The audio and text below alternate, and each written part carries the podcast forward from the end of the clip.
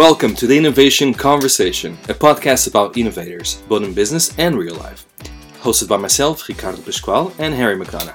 Today's episode is sponsored by Hyperskill. Hyperskill is a learning and training platform that enables people from all over the world to learn new tech skills. If you're looking to learn new tech skills, this is a platform to choose. You can find out more about them on hyperskill.org. And today with Alexander Piskunov, for a follow up on our conversation about anything and everything to do with investment and startups. Hi, and welcome to another episode of the Innovation Conversation. Today we're joined again by Alexander Piskunov uh, for our second series, or second series, second show, I guess. Uh, and we, we kind of wanted to invite Alexander. Alexander, uh, thank you so much for, for joining us again. Me and Harry still feel there's a lot of stuff to talk about. Uh, so because because we're because you are the first investor we have on the show, we kind of want to go through the, the basics of how to actually get investment, not necessarily from you, but from you know investors all over the world. So we kind of wanted to do on this episode is to uh, ask you about the literally the basics, like how to build a nice business plan, how to build a pitch deck, because there's a lot of information out there. And for the first time, entrepreneur is actually quite hard to get started. So let's get started with the basics. Pitch deck, how do you build a pitch deck, uh, and how to get started. Okay, uh, Ricardo Harry, thanks uh, for inviting me for the second time. Glad to be here. So, uh, to jump into your question, well, uh, honestly, I would not say that there is an ideal way to build a pitch deck, right? It depends on many things, uh, namely uh, the geography in which you, as a startup, are fundraising, because in certain geographies, like for example in uh, Silicon Valley, your um, ability to commercialize would be available much more than if you were fundraising in a bunch of emerging markets, like, for example, in South Korea or in Russia or in Latin America, where uh, it's much more important for entrepreneurs normally to distinguish themselves even at an early stage by displaying uh, greater ability for delivering the innovative technological edge right? Or you know another uh, meaningful differentiation point could be depending on the stage at which a startup is in. Because obviously you know at an earlier stage there are not as many financial results to speak of.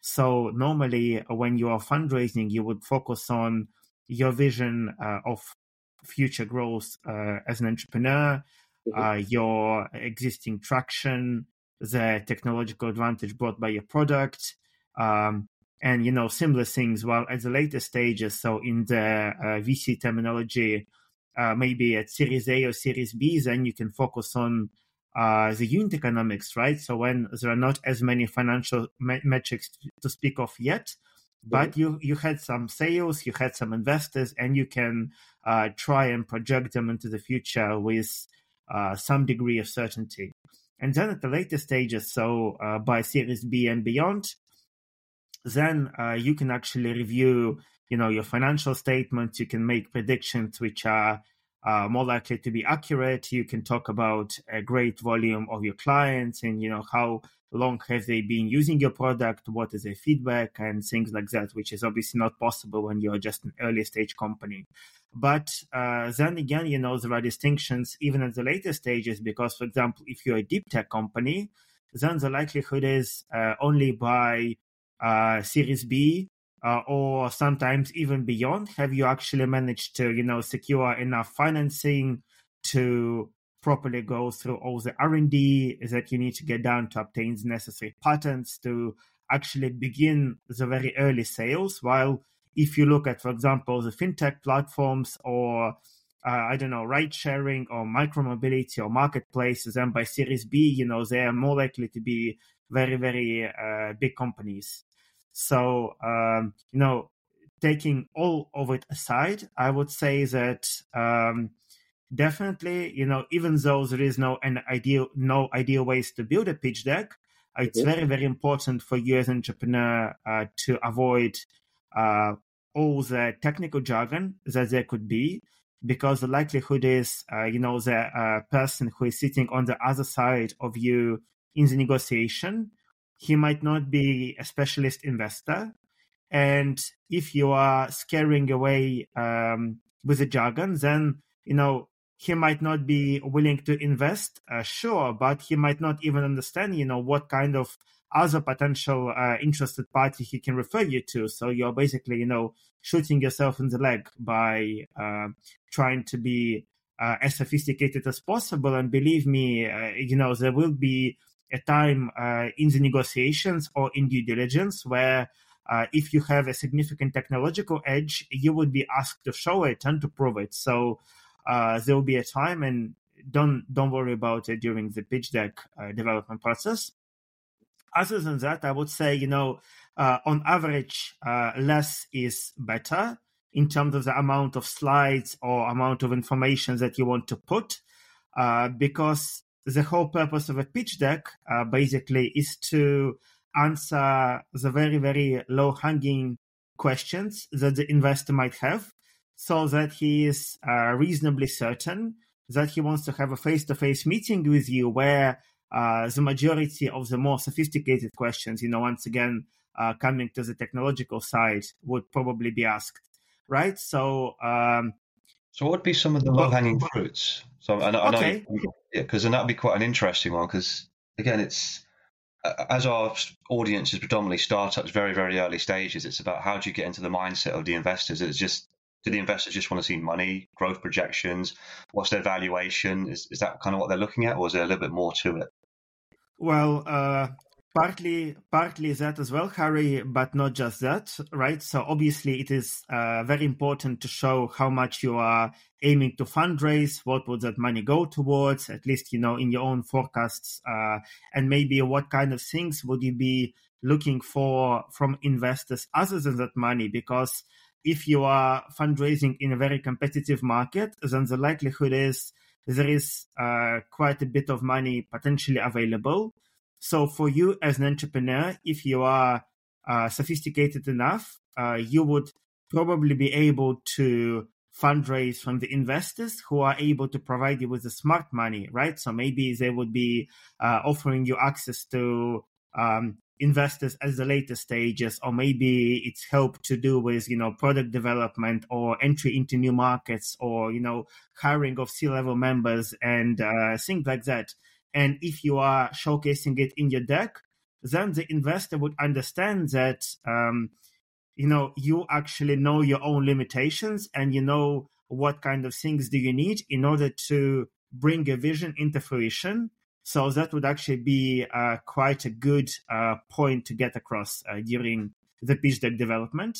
But other than that, uh, I would say uh, that there are uh, still many other things that you need to consider. For example, it's very important for you to showcase, um, you know, what kind of problems already exist on the market in which you are uh, trying to build your uh, new product or service center, right? So, um, what kind of solutions there are? Why are they inefficient? So maybe they're too expensive. Maybe they too, they take too long to deliver. Maybe you know they are great, but they are aimed at a slightly different uh, demographic or you know a geographical market and as a result you have an opportunity to find your own niche uh, within the bigger market.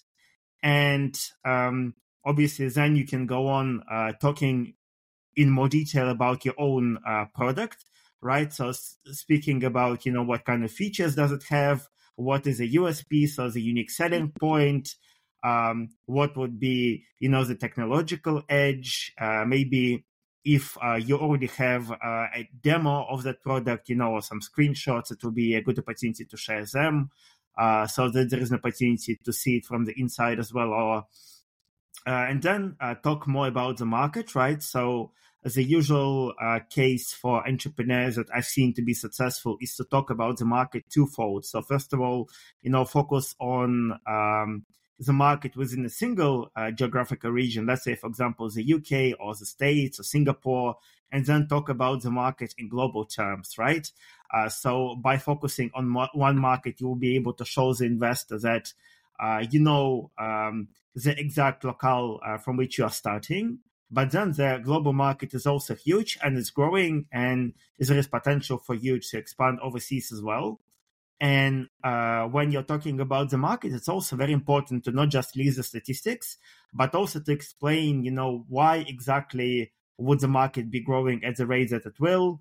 Um, and uh, similar things, right? And when, when you are listing the statistics, it's obviously also quite important to uh, showcase the uh, resources from which you have obtained the data from, right? So maybe it is uh, a report by a consulting firm, maybe it's um, you know research that has been done uh, by the government or similar sources, and uh, even though you know nobody might even have a look at it, it's still important to have access to it and to showcase it just in case you know some questions might get asked.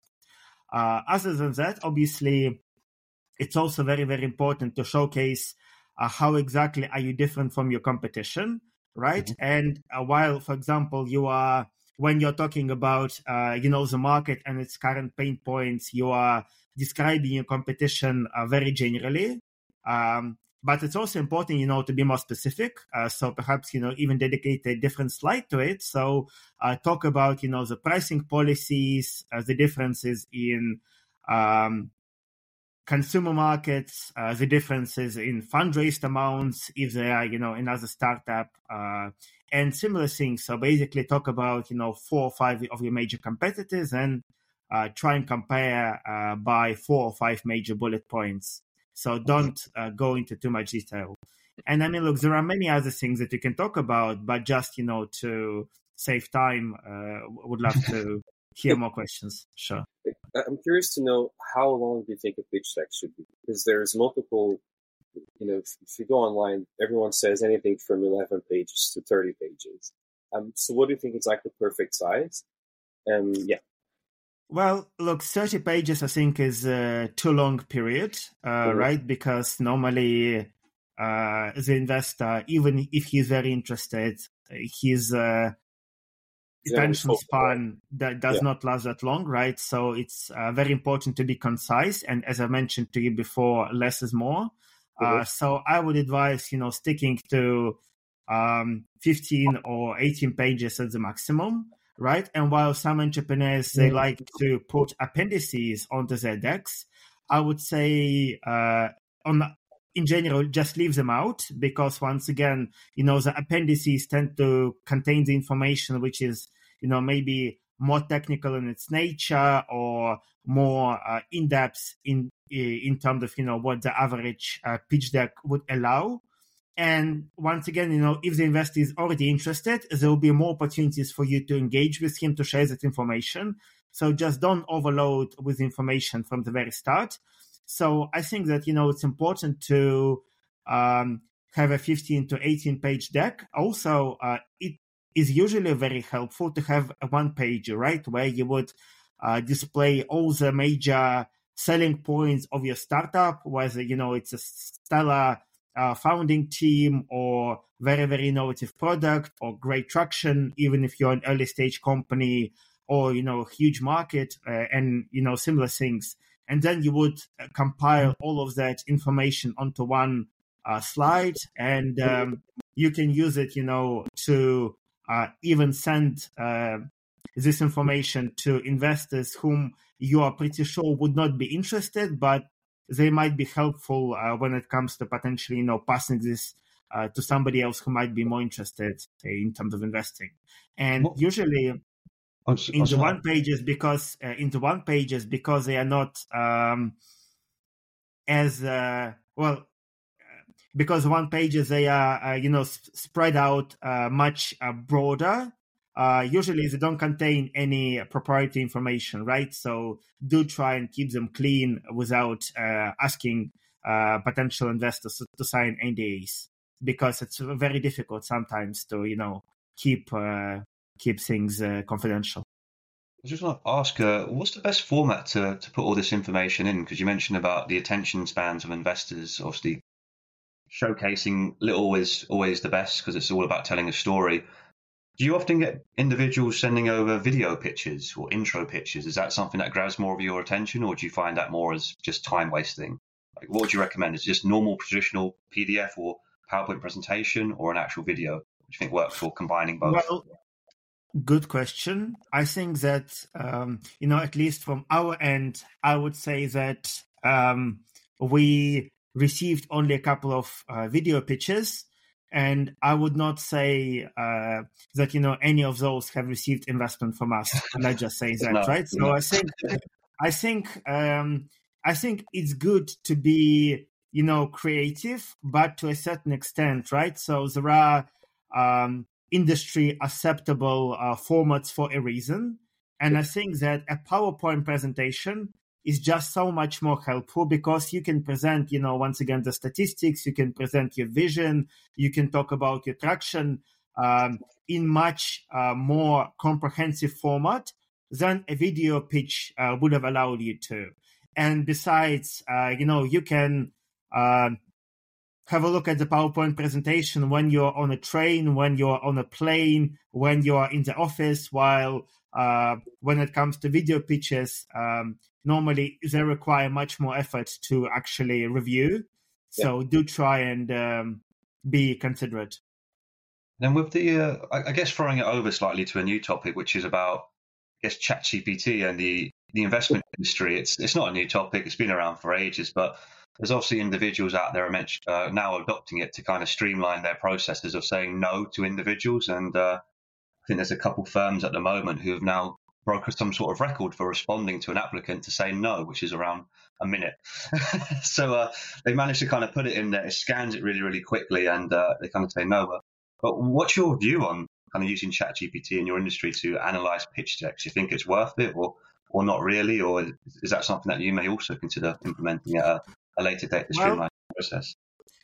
Look, uh, that's actually a very interesting question because uh, our fund and I know um, quite a few other funds have actually experimented with AI and tools, uh, not specifically ChatGPT, but like ChatGPT to try and streamline their processes.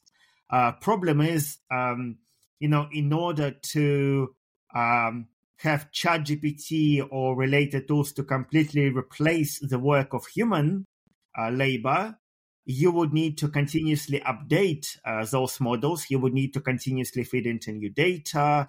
Uh, you need to constantly, you know, review res- the results and to potentially, you know, uh, change some conclusions or weights around um, each point uh, that you know the ChatGPT would uh, consider when saying yes or no to a pitch deck and from my own experience, I would not say that uh, funds in general have been very successful to date uh, when it comes to you know using those tools. Um, but uh, you could automate certain functions much better than you can automate others, right? Like for example, it's much easier to automate reporting or uh, you know accounting or uh, you know, learning about the financial projections of those companies. Then, um, when you're reviewing pitch decks sent by early stage entrepreneurs, what is the key problem? Well, um, one key problem is that a lot of those um, pitch decks they talk about the vision. You know, they talk about the future, the forecast, not the actual current results, right? So it's quite difficult for the robot to properly analyze it and even when they do analyze it, it's normally, you know, the analysis of the language, right? So how it is phrased rather than what is the actual essence of it. So when the human reviews it, he he is uh, considering more from the perspective of, you know, his own gut feeling or you know the other portfolio companies that he has seen uh, being successful, and the robot just cannot do it effectively, right? So um, I would say that potentially in the future it will become more widespread. But right now, at least from my own experience, um, the majority of the funds who are using AI or ChatGPT like tools to, you know, automate their processes, um, it's just a gimmick for them. You know, it is an opportunity for them to fundraise more from their LPs, or you know, they're testing it out to see how effective it could be uh, in the future, given the right set of um, circumstances but so far it has not proven itself yet. So, on that note, how much of um, a gut feeling do you need to have uh, on investing? Or, like when you find a, a, company and you think, you know what, this is such a crazy idea. The financials look stable, but I have a gut feeling we'll be successful. How much does that play a role in your investment decision or everyone's investment decision? Well, is it a big uh, thing or not? If the gut if the financials look stable, uh, then for for example, for an early stage company, it's not a bad thing, right? Because um, you would not you would not want, uh, you know, for example, the costs to overrun massively, right? Uh, but um, you know, if the founders have an understanding, for example, that given the right investment, uh, they would be able to put the money to good use, then obviously it would augment the gut feeling.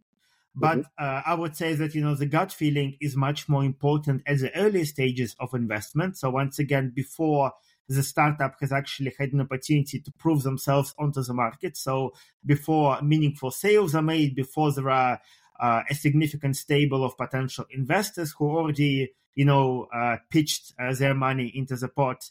Uh, because before that, uh, it's normally um, the uh, managing partner of the fund thinking back to his previous successes and failures in the investment world and thinking, you know, how much better or worse or would this company perform, you know, if they ended up in the same situation based on relatively subjective set of criteria. Like once again, you know, um, how uh, well uh, is their founding team worked together? Uh, how developed is a product based on you know what's already on the market uh, in relation to competitors. And sometimes because those information is not in the public uh, domain um, it is very difficult to obtain it you know um, just by reading the reports or you know just by uh, reading news or looking at uh, you know video pitches and things like that. So it's much more about the gut feeling. But at later stages uh, it's gut feeling plus the financials. So I would not say that you know gut feeling ever stops being important, but um, it is just complemented by additional means of uh, you know potentially uh, negating or minimizing the red flags that could be. What about the story? Because you know when we watch like uh, Dragon's Den or Shark Tank, they sometimes they have this really really sad story and they say, "Oh, I had I don't know a house fire and I lost everything, and that's why I created this amazing fire extinguisher, so no one else goes through the same problem." How important and how relevant is to have that type of passionate story when you're building a company? Like, does that actually play a role? And do investors look at it? You know what? I believe in this person. They might not have, they might not tick at every box in terms of experience, but I believe in their story. I believe in their passion to build this, and they will learn quickly. Or that really doesn't play a role. Well, Ricardo, not to disappoint you, but uh, Dragon's Den is reality TV, obviously yeah, very staged, and yeah. uh, you know they do pick the entrepreneurs who sometimes uh, spin out the craziest stories. Mm-hmm. But to answer your question, I would definitely say that you know having the right story is important. Um, you know uh, how initially you came up with it with this idea have you felt the pains uh, felt by your client by yourself? How are you planning to scale it into the future? Once again, you know, what kind of support do you need from your partners or investors? And uh, how are you planning to make it into an international success? Um, but once again, you know, the story, uh, just like the pitch deck, they need to change slightly with each um, potential counterparty whom you're dealing with, right? Because when you're, for example, fundraising from a family office, they are interested in a different story than when you're fundraising from a corporation, right? Because they have different appetites to risk. They have, uh, you know, different objectives when it comes to the integration of technology or, you know, the financial returns. And as a result, um, you know, you would need to be showcasing different things or putting weight on different pain points when you're spinning the story. So don't just, you know, have a single uh, jack of all trades story and uh, be convinced that it works every time. So unfortunately, no, unfortunately, it's still a work in progress, even for the seasoned entrepreneurs who mm-hmm. uh, do manage, you know, to make the right additions or uh, apply the right changes uh, given the right feedback. So I would say that for you as an entrepreneur, uh, don't get discouraged if you get, you know, shot down by potential investors uh, in the uh, many of the first pitches that you make. But do try and, you know, build relations with those investors. uh, because you know even if they would not want to invest in you now, maybe they would in the future. And also, if they do believe in your story, if they do uh, like you as a person, then they're much more likely to give you candid feedback, which you can use later to actually improve on your deck and, you know, once again, spin your vision much more convincingly. So I guess the next question and the follow up for that is, how do you actually approach investors? Because there's, you know, a multitude of platforms out there. There's always the cold calling, the emails, and everything. What do you think works best? And, and also what type of message works best? Because I think, you know, sending a very, very long email might not be for everyone. So what do you actually think works best from your well, experience? Sure. So I think that first of all, cold mailing seldom mm-hmm. works. Uh, got to disappoint you because, uh, like for example, for us, uh, you know, talking from my own experiences, I get um, maybe 100 or 150 cold emails from entrepreneurs every week, and um, unfortunately, you know, given the fact that a lot of the deals that we consider come either from my own network or the network of my partners or from the work done by our investment team who are uh, maybe passing through public uh, startup databases or looking at conference winners or looking at the media. Uh, the majority of the cold emails, they just don't get as much attention. So, I mean, um, if you see no other option, then do try it, but don't be disappointed. And the, if if uh, your email just doesn't even get opened yet, right? And but I think that you know when it comes to cold mailing, another thing which is also very important is that if you do decide to cold mail, still research the potential investor in detail as to, for example, what has been uh, his investment track record. Has he had any prior successes in the field? uh, which is similar to what your company is doing, what kind of investment philosophy he has, uh, you know, what kind of smart money he can potentially provide to your company in particular, rather than just, you know, you uh, having a biotech company and then uh, cold emailing a fintech investor just because he can he has the money, right? Which uh, what some people do. Uh, so that doesn't work at all. Mm-hmm. I would say that uh, you know obviously the most labor intensive but also the most effective way is to do it through warm introductions right mm-hmm. so um, maybe you worked at a big corporation before you've decided to launch your own company maybe you've had uh, an opportunity to engage with top decision makers at that company who might be interested in backing you as an angel investor or maybe you attend a pitch day event at uh, one of the major acceleration programs or at some kind of, you know, startup fail nights or something. And then sometimes, you know, angel investors or VC funds or scouts can come along and listen to your pitch and maybe potentially pass it on to somebody else. So I think that when it comes to the big ecosystems, like, for example, London or Silicon Valley or Singapore or, you know, a few others, uh, the entrepreneurs there, they do have a big advantage when it comes to the multitude of events or other options which the entrepreneurs can get access to to refine their pitch decks to uh, give them access to many many different kinds of investors to uh, you know understand better how to spin the story and uh, basically become much better at fundraising and business development as a process interesting because i think that's something we all all startups kind of struggle is how to find how to build those networks. So then the, the follow up question to that is how do you how do you get started in the process of building a network? I mean, what's what's the best way to go about this? You mentioned going to events. You mentioned cold emails are not that responsive, but if you're brand new to the industry, um, you don't have any connections. Let's say you're just a student out of uni. How do you even get started? Because it, it is a very scary process, isn't it? First to find the right individuals, but then to actually engage in a conversation. So, what are like the, the, the, the tips and tricks you would give for someone just fresh out of uni? Well, sure, Ricardo. So look, I mean, there are universities and there are universities, right? I mean, like in the UK, for example, you have uh, Oxbridge, you have Imperial and UCL, which have their own programs for the support of student entrepreneurship. And uh, that support is normally given out through grants or through university accelerators, or occasionally some professors might even uh, want to step in as angel investors. Unfortunately, in the UK, um, this is not as commonplace as it is in the United States, where uh, you know there are just uh, there is more money available, where those programs have operated for much longer, and as a result, you know they have greater access to commercial partnerships, to international networks, which they can provide their alumni and existing students who are entrepreneurs. Uh, so definitely, you know, do research what your university can provide for you if you're just a student, if you're still a student.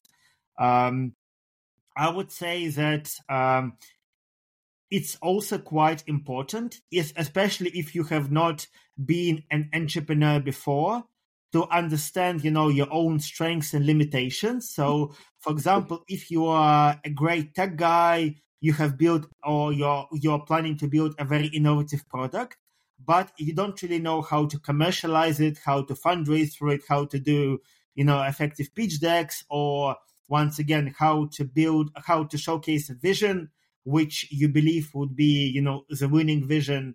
Then sometimes, and often case, it is very, very important to bring the right co-founders along who might be stepping in as a CEO or, you know, as a CFO at later stages and you know, wear the hats which you cannot wear as effectively. And sometimes uh, it is also an opportunity to go through an acceleration program, perhaps, where um, the beginner entrepreneurs would be able to better understand once again how to fundraise, how to do business development, how to you know build effective teams, and uh, basically uh, get better at the very early stage beginner processes, like even you know where best to uh, legally locate your company, how to write proper term sheets when you're negotiating with entrepreneur, uh, with investors, and similar mm-hmm. aspects of doing business, which you know it's better to learn uh, from the accelerator program than to feel it on your own skin uh, when uh, things have already went wrong. Um, but uh, actually, you know, there are multitude of options available. Like once again, you know, um, uh, support given by universities, accelerator programs, maybe even incubators or venture studios who are much more labor intensive in that you know they're much more willing to give you greater money even at an early stage and give you access to resources which are often case you know r&d or engineers or you know salespeople or product development support but at the same time they're taking a much greater chunk of equity uh, than a traditional angel investor or accelerator program would. So, in essence, the venture studios they are acting as co-founders of early stage entrepreneurs rather than just uh, consultants from the outside. This another question, um, Harry.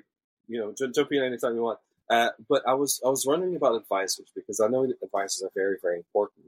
Um, how do you find those advisors? Because you know, I imagine someone who has some some some weight in any industry will have tons of invitations. So how do you make sure you get those advisors in the first place? And also, how important are advisors for an early stage startup? Well, uh, look, I would say that advisors um, are definitely much more important for later stage companies because um, by that stage, uh, you know, the startup would have already validated their product. They would have already found success on the local market. And then they're thinking about, you know, where to expand to next internationally. And then uh, you would potentially, you know, bring on as advisors guys who have done it before in a different country, who know the ins and outs of, you know, approaching local investors, of, you know, the business culture in those regions, and things like that. While at the earlier stages, the advisors that you would aim to bring, they are not to do with, you know, the international traction or, uh, you know, commercial applications, but rather, you know, in terms of uh, product validation or um, maybe access to the first angel investors and similar aspects. So it's definitely very important to pick the right advisors for your stage. And mm-hmm. it's also uh, quite important to bring as advisors the people who don't just sit on your advisory board, but who are actually uh, very willing and able to meaningfully contribute, right? So, for example, when it comes to a pitch deck, uh, you would be talking about your team, and then you could also be potentially talking about your advisors if you have stellar advisors.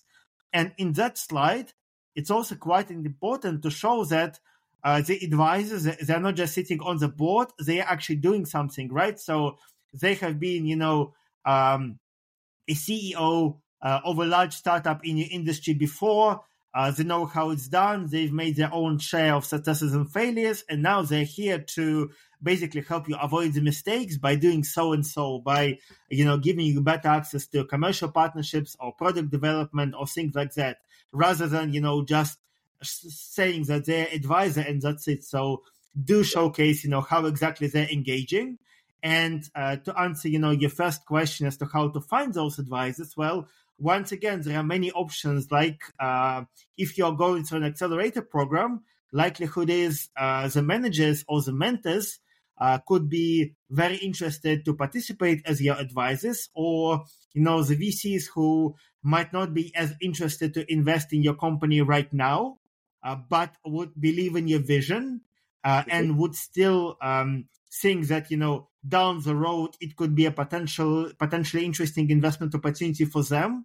They might be interested to advise you now to make sure that there is a great likelihood that you would reach a stage eventually or uh, you know once again approach um, your colleagues who have done it before or uh, or do cold mails if uh, nothing else works.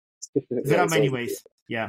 I'll say there's a good example out there. I know um, Alexander's favourite, which is Cambridge Judge Business School. They, I think, two months ago they released their own advisor program.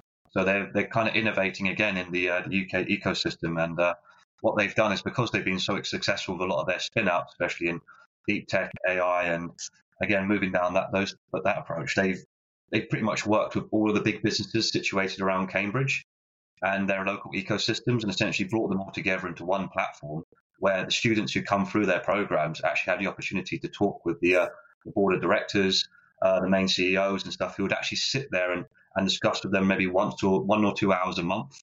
You know, that's quite a good initiative that they've put in place, but it's, it's worth checking out that if, if anybody's interested in exploring the ecosystem a bit more, because uh, there was quite a lengthy article that was published two and a half months ago. So it's a, it's a new thing, but it, it, it I, I, do, it is very, very relevant to the, the UK ecosystem because I think two points Alexander mentioned is one, what they found with, with a, an independent report lately is any academic business that spins out of university often has one of the highest fail rates because it's very difficult for them to move towards commercialization. And again, as part of my role where, where I work, it's always been pointed out how do you find ways in which you can get very tech orientated individuals to actually talk with you know individuals from business schools who do their masters in commercialization or, or business planning. It's I guess the question for you, Alexander, would be how do you see, you know, let's say universities or accelerators combining in some sense one who's got a lot of tech and orientation and PhD students combined with someone who works more predominantly with uh, with business schools and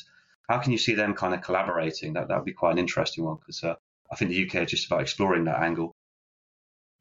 Well, look, I mean, once again, uh, Harry, there are accelerators or incubators, and basically, you know, the difference between accelerators and incubators is that incubators go at an even earlier stage where the founder just has an idea, while at an accelerator stage, you know, he has an idea, maybe an MVP, and then uh, he wants to scale it. So there are accelerators and incubators who are already associated with universities, right? Like, for example, in the States, in MIT, they have an incubator called the Engine, right? And similar thing they have at Harvard, similar thing they have at MIT, or at uh, Stanford University, at Berkeley University uh, in California. In uh, the UK, uh, this practice is also present but outside of um, you know no. UCL, Oxford, and Cambridge, um, and maybe one or two other universities, uh, there are uh, not as many uh, clear-cut success stories. And even then, for accelerators and incubators, it takes a much longer time uh, to prove themselves, right? To showcase that is the investment that they have made and the program that they have instituted is actually successful in um, uh, helping the entrepreneurs to fundraise, to commercialize, to expand, because when you're dealing with earlier stage entrepreneurship, it just takes simply longer um, in order for those validation results to come in. So I would say that, for example, when when you're mentioning Cambridge, what they're doing right is that um, from one perspective, you know, they are uh, far away from London, where the majority of the tech activity happens, where the majority of the fundraising gets done.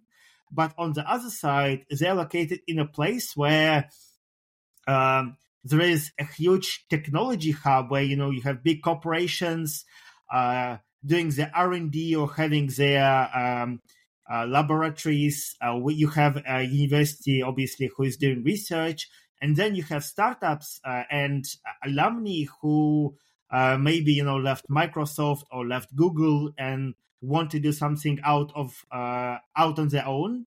And as a result, by being located in this relatively small melting pot, they're able to get the best of both worlds, you know, the uh, commercial corporate world and the uh, academic world to, uh, you know, set up the right team, uh, to get an early pilot or two with the corporation and, um, you know, get a headway into the research and development and the building of an MVP, which is very important because if you're looking at uh, early stage innovation, you would find that unfortunately, uh, for different reasons, um, the governments often case don't understand how to approach early stage innovation. The corporations don't understand it, and the universities don't either. So when you are in a location where there is an opportunity for entrepreneurs, corporations, universities, and local authorities to come along and pull their ideas together, um, it is much more likely that you would arrive at a scenario where there are more success cases. Okay. Thank you. Yeah, Harry keeps on saying you know, should, should actually look at uh, places like Cambridge and stuff like that, precisely because of that, because of the ecosystem and how important it is. Um, changing a bit topic, uh, let's look at business plans. Um, you know, they are often very, very long.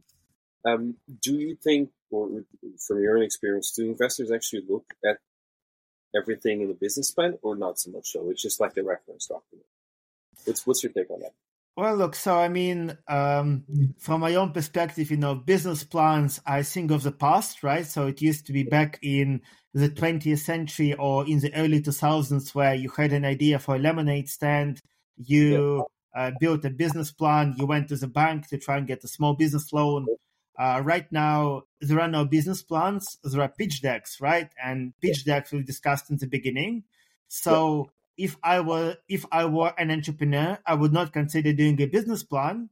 I would do a pitch deck and then you know i would think about um, who once again you know is my counterparty on the other side of the table. So if they're an investor what kind of thing are they interested in is a mm-hmm. client what kind of you know aspects of the product or the technology should i pay the most attention to and then for example when it comes to if if you got an investor interested and he has started to do due diligence on you then mm-hmm. um, the likelihood is you would be asked as an entrepreneur to provide access to your data room which would um, hopefully encompass a great volume of other uh, resources, like, for example, your uh, financial models, the testimonials of your clients, the testimonials of your previous investors, uh, your own CV as an entrepreneur, maybe your patents that you've had. So basically, uh, quite a lot of in detailed information, which did not go into the pitch deck, right? So uh, at a certain uh, time in the past, uh, that kind of information went into the business plan, but now the business plan became rudimentary, I would say. Hmm. Okay. What about the due diligence you do on on the founder? What elements of it? Because the first episode we had, we were talking about someone who actually flagged up um, as wanted by the FBI, which I thought was absolutely super interesting and fascinating. So, what type of um, due diligence do you normally do on the founder itself? Well, look. So, for example, uh, as a as a late stage fund, uh, we are talking to uh, the clients, the corporate clients. For example, if the business is a B two B, um, in its business model. We're talking to the corporate clients of the company to see, you know, why are they using the solution, or you know, maybe they were using the solution the solution until recently, but then they switched to a competitor. We would aim to understand why. Maybe you know there are red flags associated with that. Uh, we would uh, talk to the previous investors of that company to see, you know, why have they originally decided to invest? Are they happy? Uh, you know, would they be following on? Uh, so would they be, you know, investing at the same stage as us? Uh, because if not, then the likelihood is uh, there could be something wrong with the startup that the entrepreneurs are not talking about. Um, we would also be, you know, once again uh, looking at the financial projections. We would be uh, looking at the company's team to understand their ability to deliver. On the mm-hmm. team side, um, it's very uh, beneficial if the entrepreneurs have previously worked with each other before, uh, especially you know in the startup world, and uh, you know what has been their experience in the startup world. Did they, uh, you know, make any meaningful exits uh, in the similar field? What kind of lessons did they learn?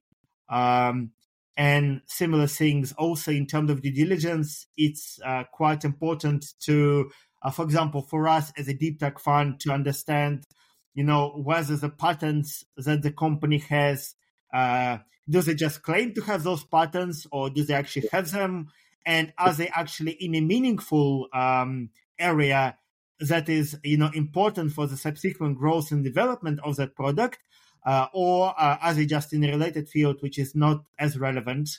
Uh, also, uh, if it's a deep tech company, it's a good thing, you know, if the founders have a PhD, if they have a good uh, citation index as a H index, and uh, quite a bunch of other things. I, I, mean, I can talk for two or three hours about that and not not finish completely.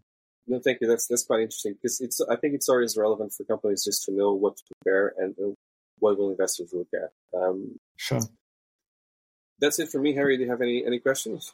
I think that's most of it, really. Um, again, it was just around the startup journey. I think, I think you gave a, a, really good in detail chat in, in, in, in regards to the pitch decks, the business plans, kind of going over the ins and outs of how to actually get introductions from investors. I think that's the main thing that was around uh, our side, especially from the conversations we have. It's uh, how do I actually get these introductions? It's quite interesting to hear your view on oh, the, the emails don't really work, or good luck. But again, it's, it's one of the reasons we put the uh, the startup events together. It's about building that community, bringing people together. Yes, there are loads of people who do it, and again, it's all about collaboration because at the end of the day, it's you never know who you meet. And again, coming into a pre-COVID world, it's you know, the face-to-face meeting is is always better than an online pitch because then you can actually get to know the individual.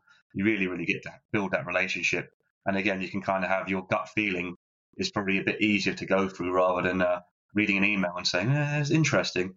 Actually, having that conversation enables you to have a better understanding and, and see if you actually like them and if they're genuine as well. But apart from that, I really appreciate your time, Alexander. Thank you. Yes, thank you so much. Well, uh, for sure, Harry, you know, just on the last point when you're mentioning the events, I would just like once again to emphasize that uh, when you're in London, especially there are just so many events which you can potentially attend, and the majority of those are free.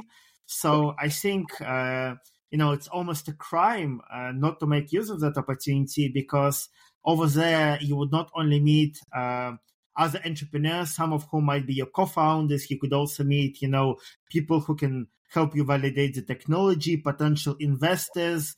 Uh, corporate collaborators, uh, future clients, many other counterparties and you will often you would often case find that if you're going to the paid events to the big events that uh, actually uh, you know minute by minute it's not as uh, effective or useful for you because to the big events everybody just goes to you know uh, maintain a good public profile and to sell themselves. So it's not as much about meaningful conversations about the real connections and about you actually being able to deliver your vision and to convince uh, your counterparty in its um, accuracy and effectiveness, right? So do make use of the small events of which there are hundreds going on every month and uh, make use of uh, any kind of opportunity because as an early stage entrepreneur, uh, nobody expects that you know it's going to be a smooth ride and a, a quick one for sure. Oh, definitely. Come to the startup events. mm. Yeah, um, I think that's it, Alexander. Thank you so much for your time. Uh, it's been an sure. absolute pleasure. Uh, it's been very insightful, I think, for our audience because we have almost two hours of content, and there's so much for them to to just note down and say, okay, I should do this, not that. It's actually quite quite insightful. Thank you so much. Wonderful to chat to you guys. Thank you. Thank you.